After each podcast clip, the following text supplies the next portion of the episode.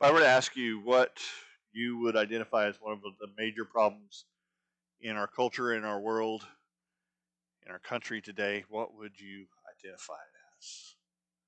What would you say is the, the thing that we've lost, the thing that we struggle with, the thing that we deal with, um, the kind of shaping who we are and what we think, what we do?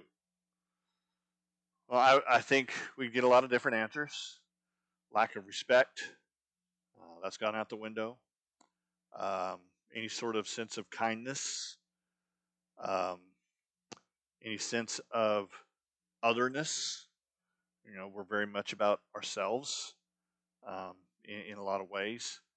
Um, we've lost any sense of order, you know, in our world, priorities.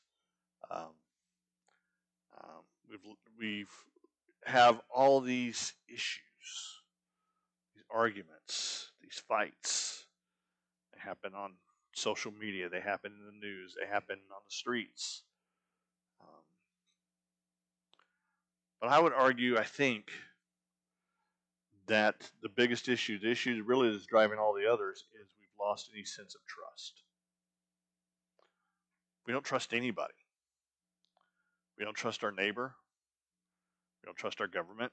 We don't trust elections. We don't trust police. We don't trust our teachers. We don't trust our friends. We don't trust our spouses. We don't trust uh, our children. We don't trust our parents. We don't trust. We don't trust anybody. And I think it's that lack of trust that is undermining everything else that we deal with.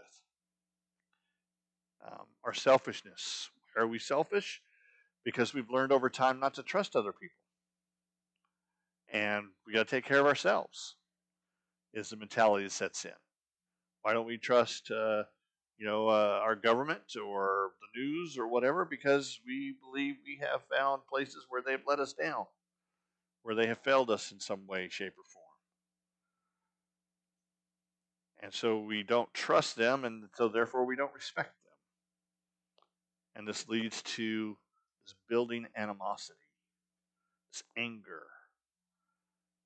it's real easy to be angry with somebody you don't trust. Why would you be otherwise? You see them as being what? Being out to destroy you, being out to hurt you, being out to undermine you in some way. As we move through the promises concerning the coming Messiah in the Old Testament, we've seen different aspects of who this Messiah would be that He is one of us, that He is for all of us, that He is uh, the King, the Lion of Judah, that He is the eternal God.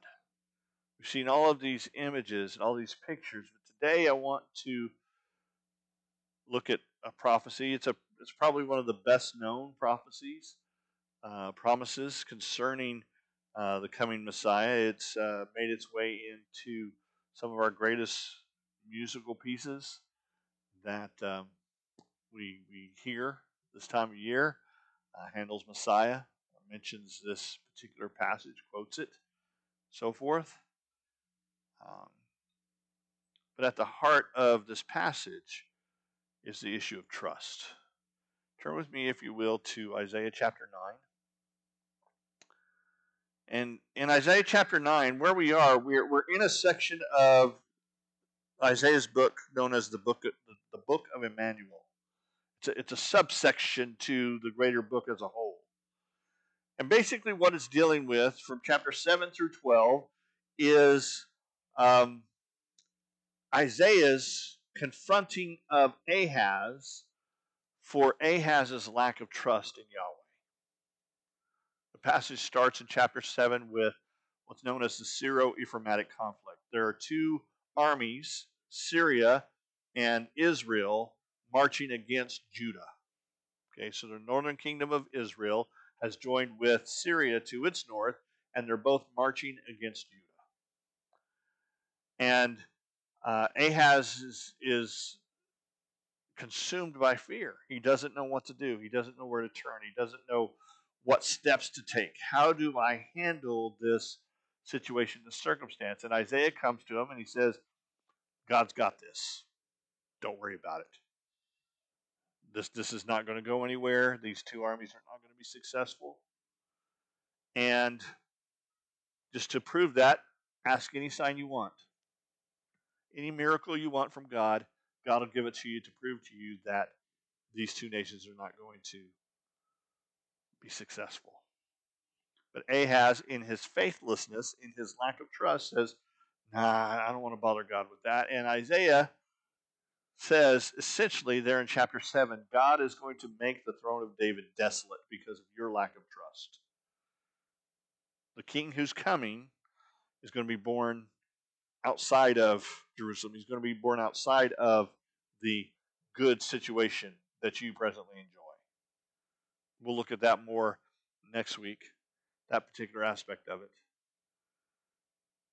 But what Ahaz has proven is that he doesn't trust God. And so the book of Emmanuel is Isaiah's attempt to prove to Ahaz, to prove to Israel, to Judah, that they can, in fact, trust God. That God's going to do some miracles right there in their midst, right there in front of them, right there in their time and in, in their day, in their setting. God's going to do some things that that they wouldn't have believed previously. He's going to give them some signs. He's going to give them some indications. But as you move into chapter 9 of this particular section, Isaiah basically says, but what God's going to do here in front of you, in your setting, in your environment, is small compared to what He's ultimately going to do. Because what He's ultimately going to do is He's going to use, He's going to send this King, this Messiah, who's beyond your imagination.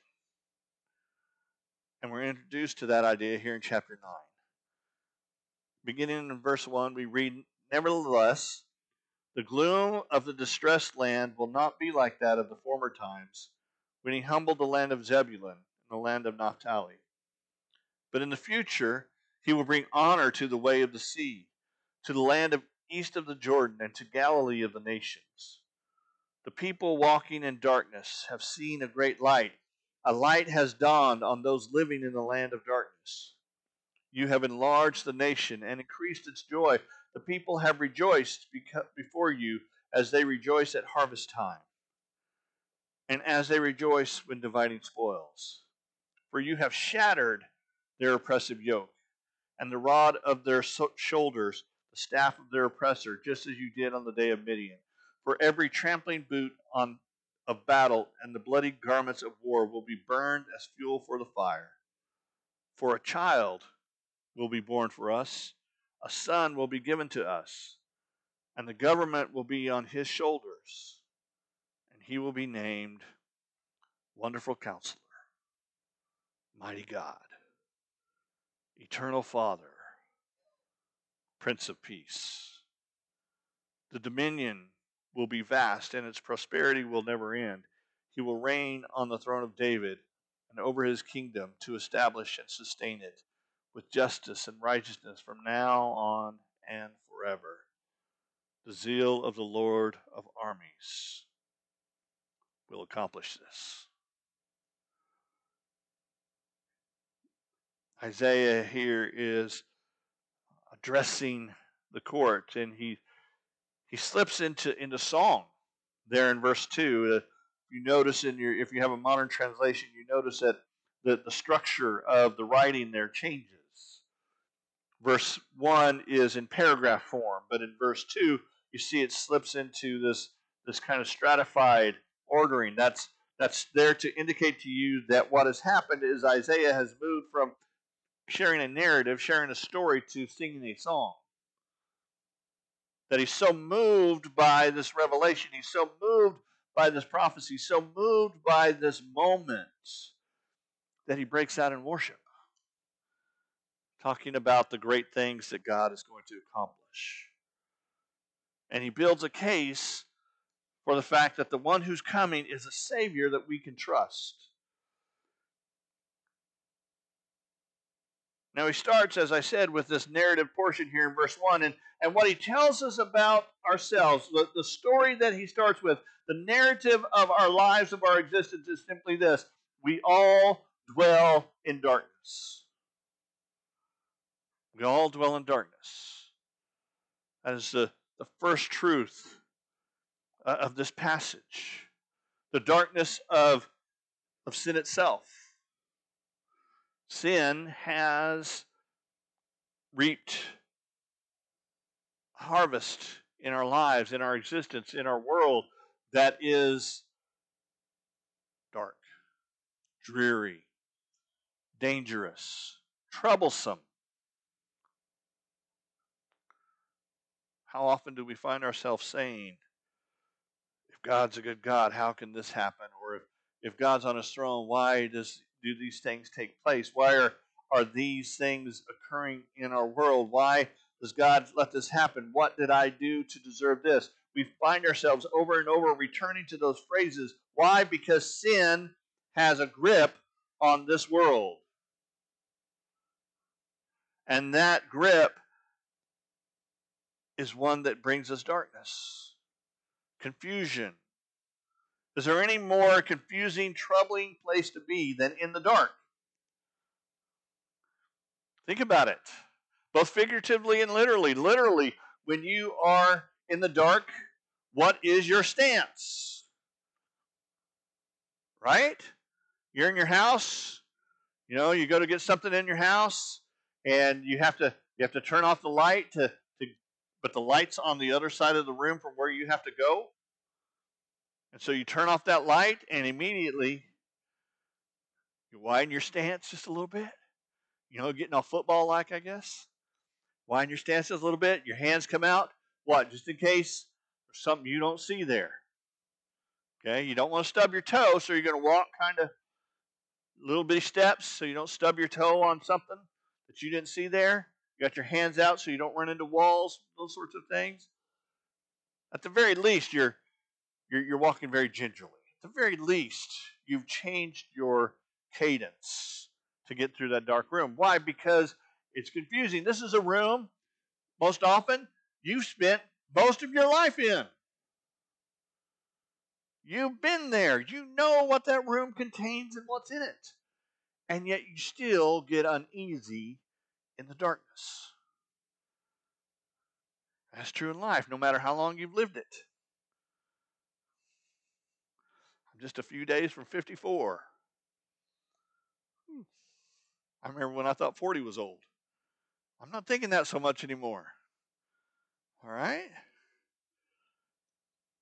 But even now, in the life I've lived, the things I've experienced, the things I know are going to come, there is a sense of what? Uneasiness. We live in dark times, in dark situations. Sin has reaped this sort of outcome.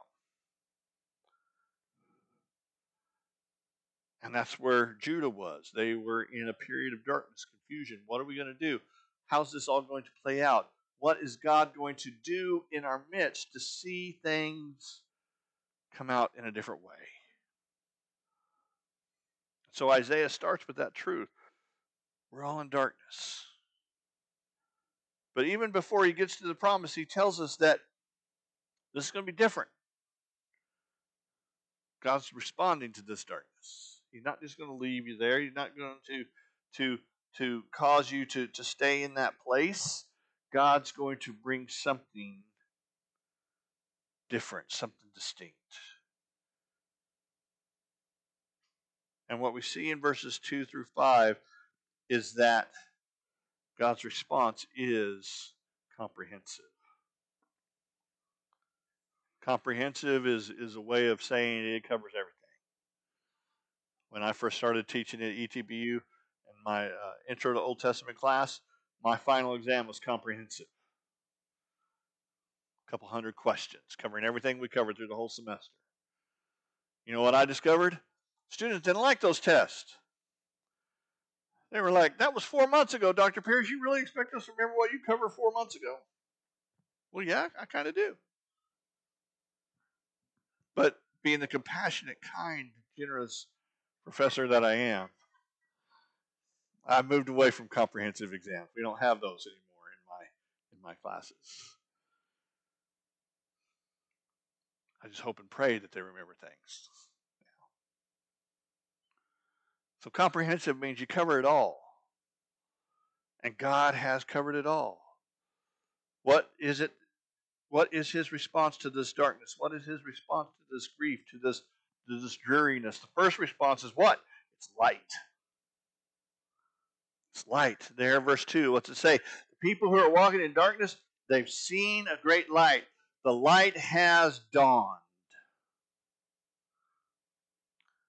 Are there any more powerful words in the creation narrative of Genesis 1 than, and God said, Let there be light? And there was. Those words instill all sorts of hope, the energy, focus, purpose, direction.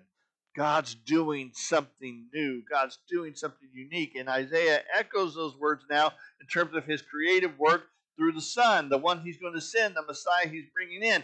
He is sending a great light. Jesus would echo this truth later on when he says, What? I am the light of the world.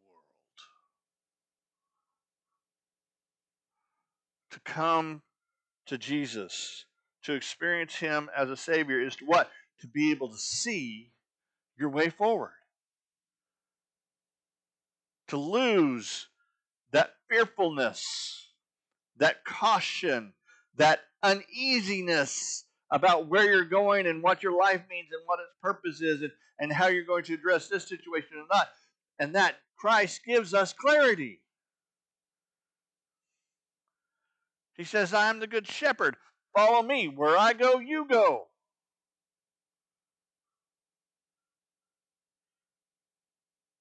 He says that, that he came to, to what? To, to give us life, to give us abundance, to, to give us clarity, to give us understanding.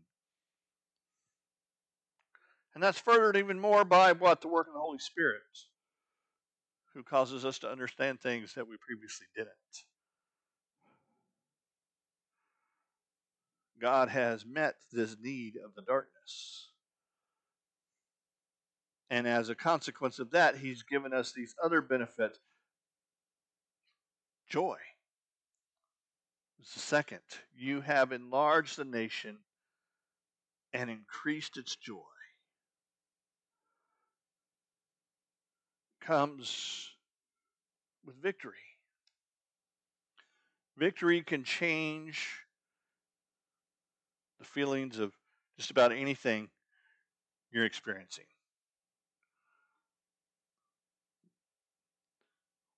My favorite sport growing up was baseball. Loved it. Played it every chance I could. I was convinced I was going to be a major leaguer. Unfortunately, you got to have speed and skill to actually get to major league. So I never quite got there. But I didn't realize that young. I just wanted to play baseball. I loved it. And I remember one game in particular. Um, our, our elementary school, uh, sixth grade. It was a, it was the end of the year, and uh, we went to a place called Big Surf. It's a place in Phoenix. It's basically just a, a big water park. And we spent the day there. And as was often the case when you went to Big Surf and spent the day there, you got sunburned. Seriously, seriously sunburned. And I was. I was purple.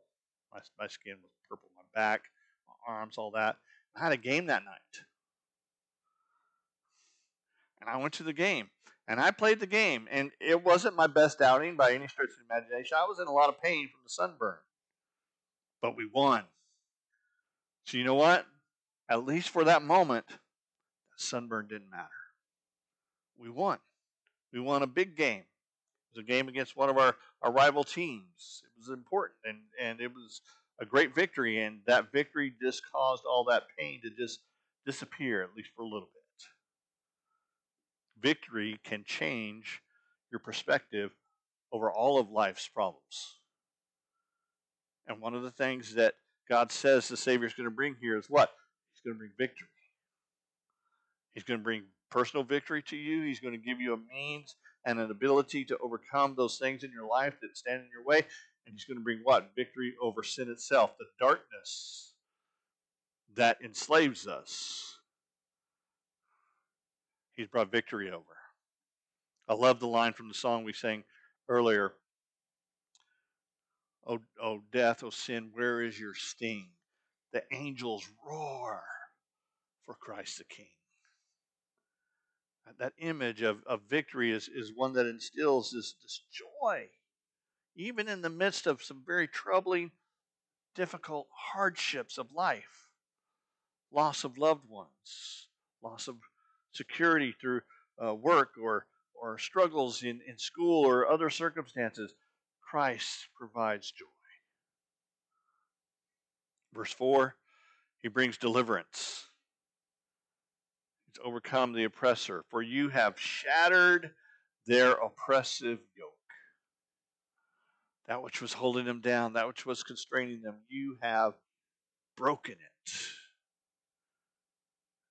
He's brought us freedom. For freedom we have been set free, Paul tells us. The laws of sin and death no longer have a hold on us. Christ has conquered both on the cross and in his resurrection.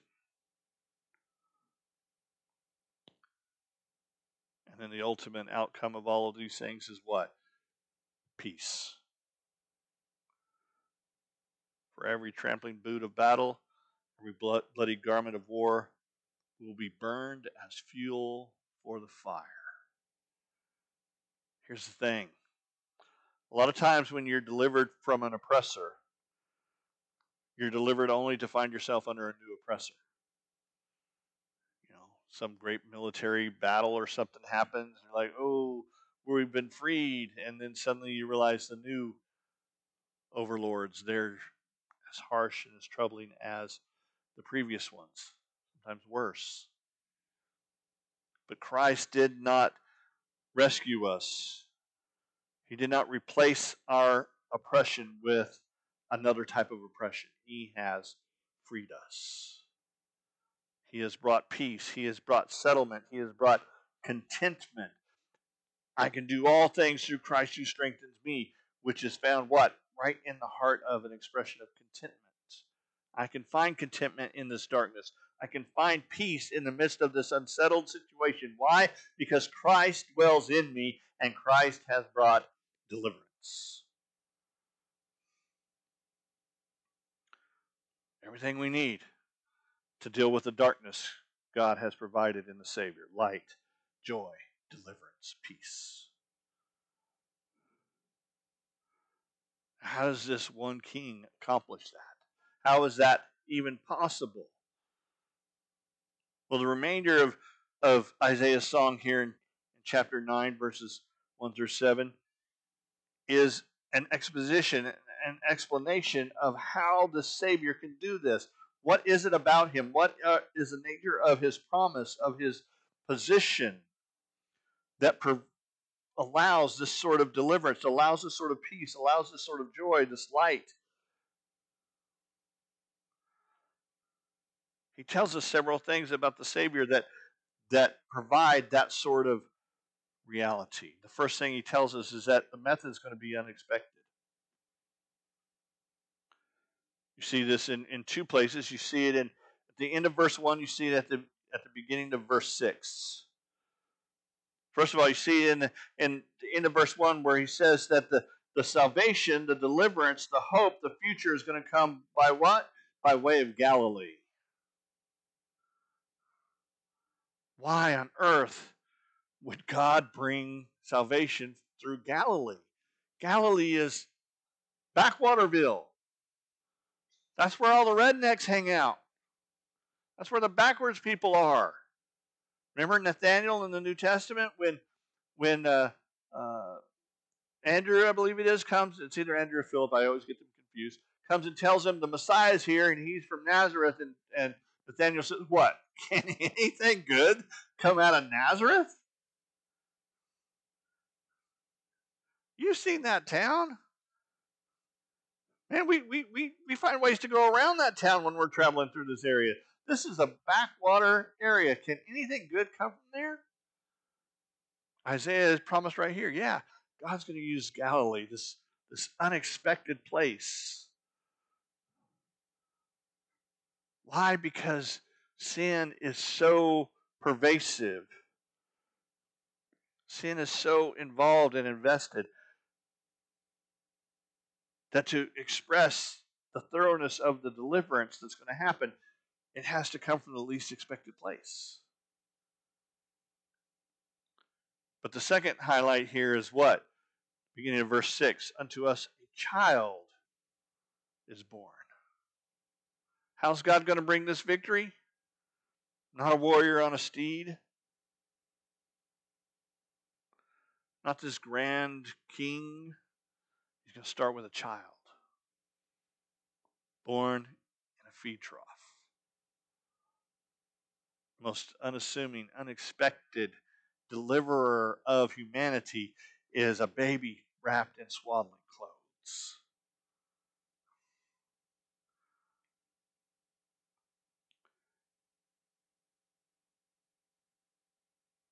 Child can only be an answer if what? If there's something inherent within him that makes him different. There's babies all over the place, and, and I love babies. One of my favorite sounds in the whole world is baby laughs. Okay. You, you can't keep a straight face when babies start laughing. You just can't. And you shouldn't. If you do, you're an old grouch. Get over yourself. okay. Babies can make a difference. But for a baby to make the kind of difference that we're talking about here, there has to be something inherently different about him. Something built into him that is structurally different.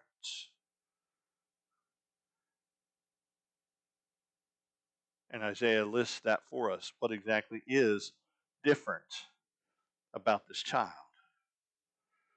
Well, number one, his, his qualifications are unmatched. He's the first descriptor we have here is wonderful counselor. Now, some of the older translations divide those two, wonderful, comma, counselor. And to be honest, this list is somewhat difficult to deal with in the Hebrew. And there are multiple different ways of, of handling it, translating it, that go all the way back to the pre Christian era, the Septuagint's handling of this text. It, it, it's it's hard. And part of the reason it's hard is because people have struggled over the years. How can you say this about a baby? How can you say some of these things that are said here about a baby? Because this is not just any baby. This is the Savior of the world. And he's wonderful counselor. The word wonderful, it, it, the word behind it, the closest word really in our language that describes the, the Hebrew word that's here is supernatural. He's beyond the norm. He's beyond the natural. He's he's wonderful. He, he's awe-inspiring. He is someone that you look at and you say, there's a difference there.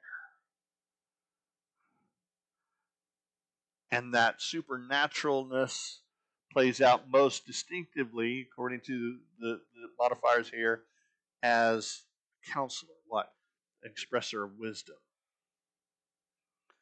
This child, this infant, possesses wisdom, supernatural wisdom. To hear him and to listen to the things he's going to instruct, the things he's going to do, the things he's going to teach, is to hear something that goes beyond the normal. You can trust his advice, you can trust his direction. Okay? And that's so hard for us, again, in our culture today, to, to trust eh, you know, an authority, to, to trust something.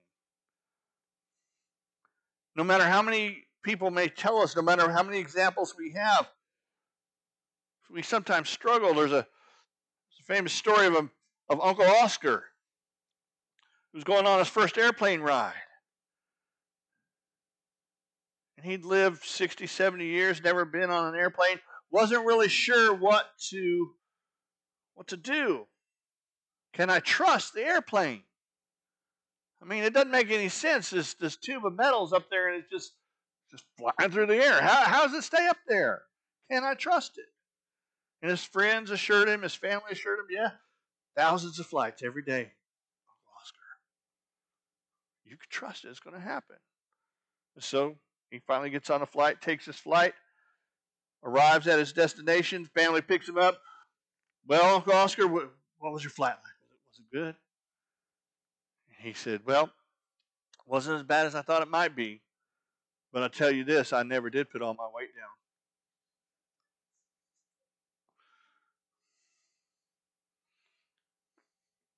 Always reserving something, aren't we? Always holding something back. I'm not going to give, I'm not going to put all my weight down on this plane. I'm not going to give all my trust to that individual. I'm not going to give all my confidence to that situation. I'm going to hedge my bets. I'm going to play both sides of the field if I can. I'm going to, to make sure that I come out the winner regardless of the circumstance. That's not Christianity. Christianity is wholesale, complete, thoroughgoing trust in the Savior who has called you to be His. When we declare Jesus is Lord, we're saying what? Jesus is boss. Not just over one area of our life, not just over one aspect of our beliefs, not just over one element of our mindset or our perspective, over everything we are. It's all or nothing. We place all that we are into the Savior. And we can do that. Why? Because He is the wonderful counselor. The second thing He tells us is that His authority is unquestioned. Mighty God. Some have translated this sentence again. It's it's one of those phrases that's hard. Divine warrior. In either case, the emphasis is what? He's God. He's God. He's not just a baby. He's not just a child growing up in Galilee. He was there before the earth existed. He was the one who is the word that was spoken and creation took place. He is the one who is in control of this world and how it plays out. So we need to leave things to Him. Samuel Rutherford put it this way Tasks are ours, events are God's. When our faith goes to meddle with events and to hold account upon God's providence and begins to say, How will you do this or that? we lose ground. We have nothing to do there. It is our part to let the Almighty exercise His own office and steer His own helm. There is nothing left for us but to see how we may be approved by Him. We have tasks to do. We have assignments to carry out. But how those tasks play out in terms of events, how those tasks play out in terms of outcomes, that's in God's hands.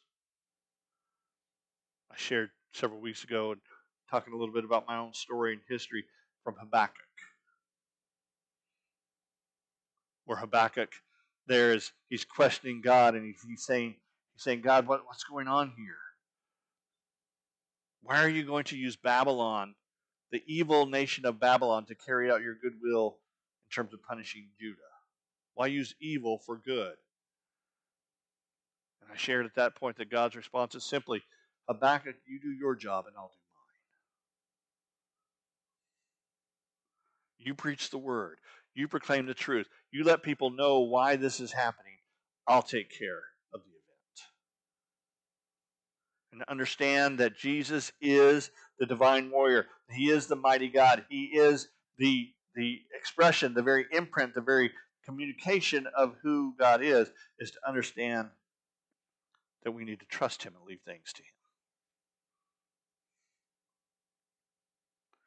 Third, we see that his love is unmitigated. Everlasting Father, eternal Father. And we need to understand, and this is very important, that, that Isaiah here, the scriptures here, are not confusing the Son with the Father. This is not an expression that Jesus is God the Father. That's not what the phrase means. That's a that's a misrepresentation. That's a distortion of the Trinity to go that route to to try and use that explanation. These are phrases. These are expressions that would have been applied uh, applied in a kingly setting. These these phrases, all of them, are used of kings in other nations by those nations. They are monarchical terms. But here, Isaiah is, is drawing them in, bringing them all together into one setting to say that the one who's coming is not just a little bit of this, a little bit of that, he's all in all everything. So the emphasis here in terms of a king being the father, the, the everlasting father, in that way is, is to say that is an image of comfort and correction. It's an image of closeness, yet distinction. It's an image of care and provision. If your relationship is, is good with your father, and I realize not everybody has had a good relationship with their father, but if your relationship is good with your father, there's a closeness to them, but there's also a distinctiveness to them. You look at your father differently than you do your mom. Okay? Mom, mom's the one you go to when when things are are, are rough and you just need some comfort. Generally speaking. I know there are exceptions and differences, but moms are the ones that, you know, if, if you got a boo boo, you go to mom. Why? Because dad's going to tell you what? Put some dirt on it. Rub some dirt on it. Get on with it. Mom's going to be the one who's going to kiss it, clean it, all those other things. That's, that's generally speaking the way it works. But when you get those big situations or situations that are just kind of too much for you, quite often you call dad. Dad, come come fix this. Dad, come take care of this. There's that closeness there, but yet there's that distinction there. That's the image here. We're close to Christ. We can call him friend. But you know what? He's also king. There's a distinction there, there's a difference there. And yes, Christ does comfort us with his words of hope and joy and peace, but he also corrects us. He provides for us, he takes care of us. That is the image that Isaiah is drawing on here. And with that comes this everlasting or eternal expression, which in the Bible, the word everlasting or eternal is always about both quantity and quality. It's about the length of time, which is forever, but it's also about the quality of that time, which is immense. The love that Christ has for us is unmitigated. There is no limitations on it. And as a result, fourth his reign is unchallenged. To be the Prince of Peace is to what? To be the one who rules so thoroughly that peace is pervasive throughout your kingdom. There's not signs of rebellion in the hearts of people. And there will be a time, there will be a day when what? Every knee shall bow, every tongue confess that Jesus Christ is Lord. That is the playing out of this Prince of Peace. He has that kind of authority that everything has found resolution. And so, with these truths in place, that God's response to our need is comprehensive, and that the position of the promised king is unmatched, unquestioned, unmitigated, unchallenged. We can put our trust in Him. But that trust cannot be a calculated gamble. Let me put it this way. It was a little illustration. There's a man named Monroe Parker. He was traveling through South Alabama on those hot, hot Alabama days. He stopped at a watermelon stand, picked out a watermelon, asked the proprietor how much it cost. And he said it's a dollar ten.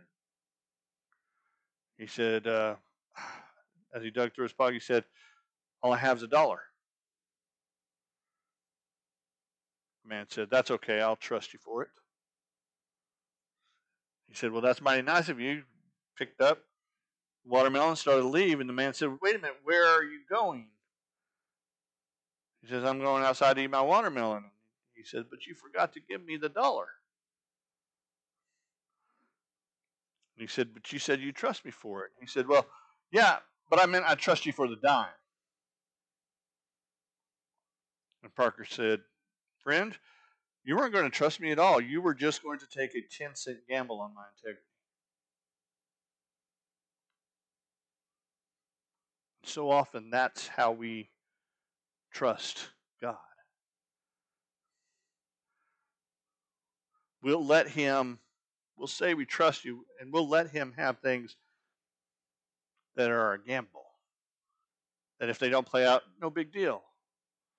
But the big things of life, the big moments, the big decisions, the, the lifelong commitment, the daily surrendering to God, we're not going to hand those old things over. We're going to hold those in check just in case it doesn't work out just in case he doesn't come through. I'm going to preserve quote, my heart. I'm going to preserve my my my confidence. I'm going to preserve my trust by what? By not really trusting. By doing what's safe. Too often we make decisions, quote, for Christ, decisions in terms of our life that are in fact an insult to God because we basically said, I'm going to take the easier route because I really don't trust you to see me through the more difficult one.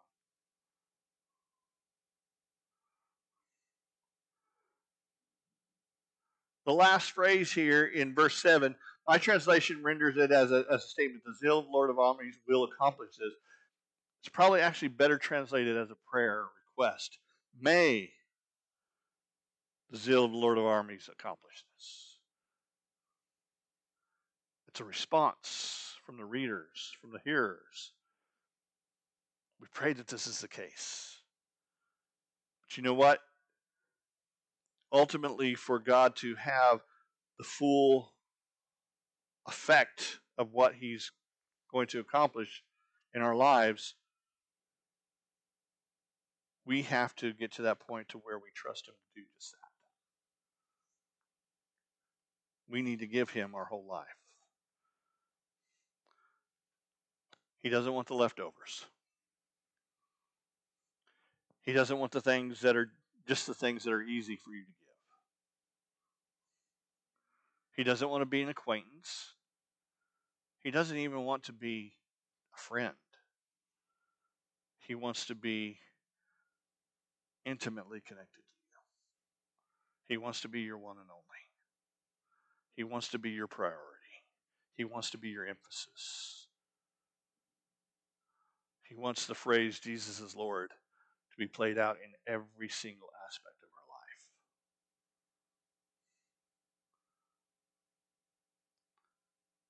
And He won't settle for less. He's a zealous, jealous God who won't have any rivals. I'm convinced sometimes we lose things in our life that are very precious to us because they become too precious to us. Sometimes we need to remi- be reminded that we put our confidence in things other than God Himself. As we come to this time of the Christmas season, the gift that is Jesus, do we see Him as trustworthy? The only way you can answer that is not by Oh, yeah, of course I do. But by the life we live, the commitments we make, the callings we pursue. That's where trust is evident. Let's pray. Heavenly Father, I thank you for this day. Thank you for each person here. for the claim you have on their lives, God. I pray that if there's anyone here who's not given themselves to you, not surrendered their life, not turned themselves over in a way that's meaningful, in a way that expresses true trust, God, I pray that you would draw them and that they would respond in faith. But I pray for myself and my brothers and sisters here, Lord, as well. You would help us to not hold anything in reserve, to not view our relationship to you as a calculated gamble where we don't lose much if you let us down. But Lord, help us to live lives of true commitment, true abandon. Help us to live dangerously in your hands because we know you're in control. Help us to commit to that today. It's in Christ's name I pray.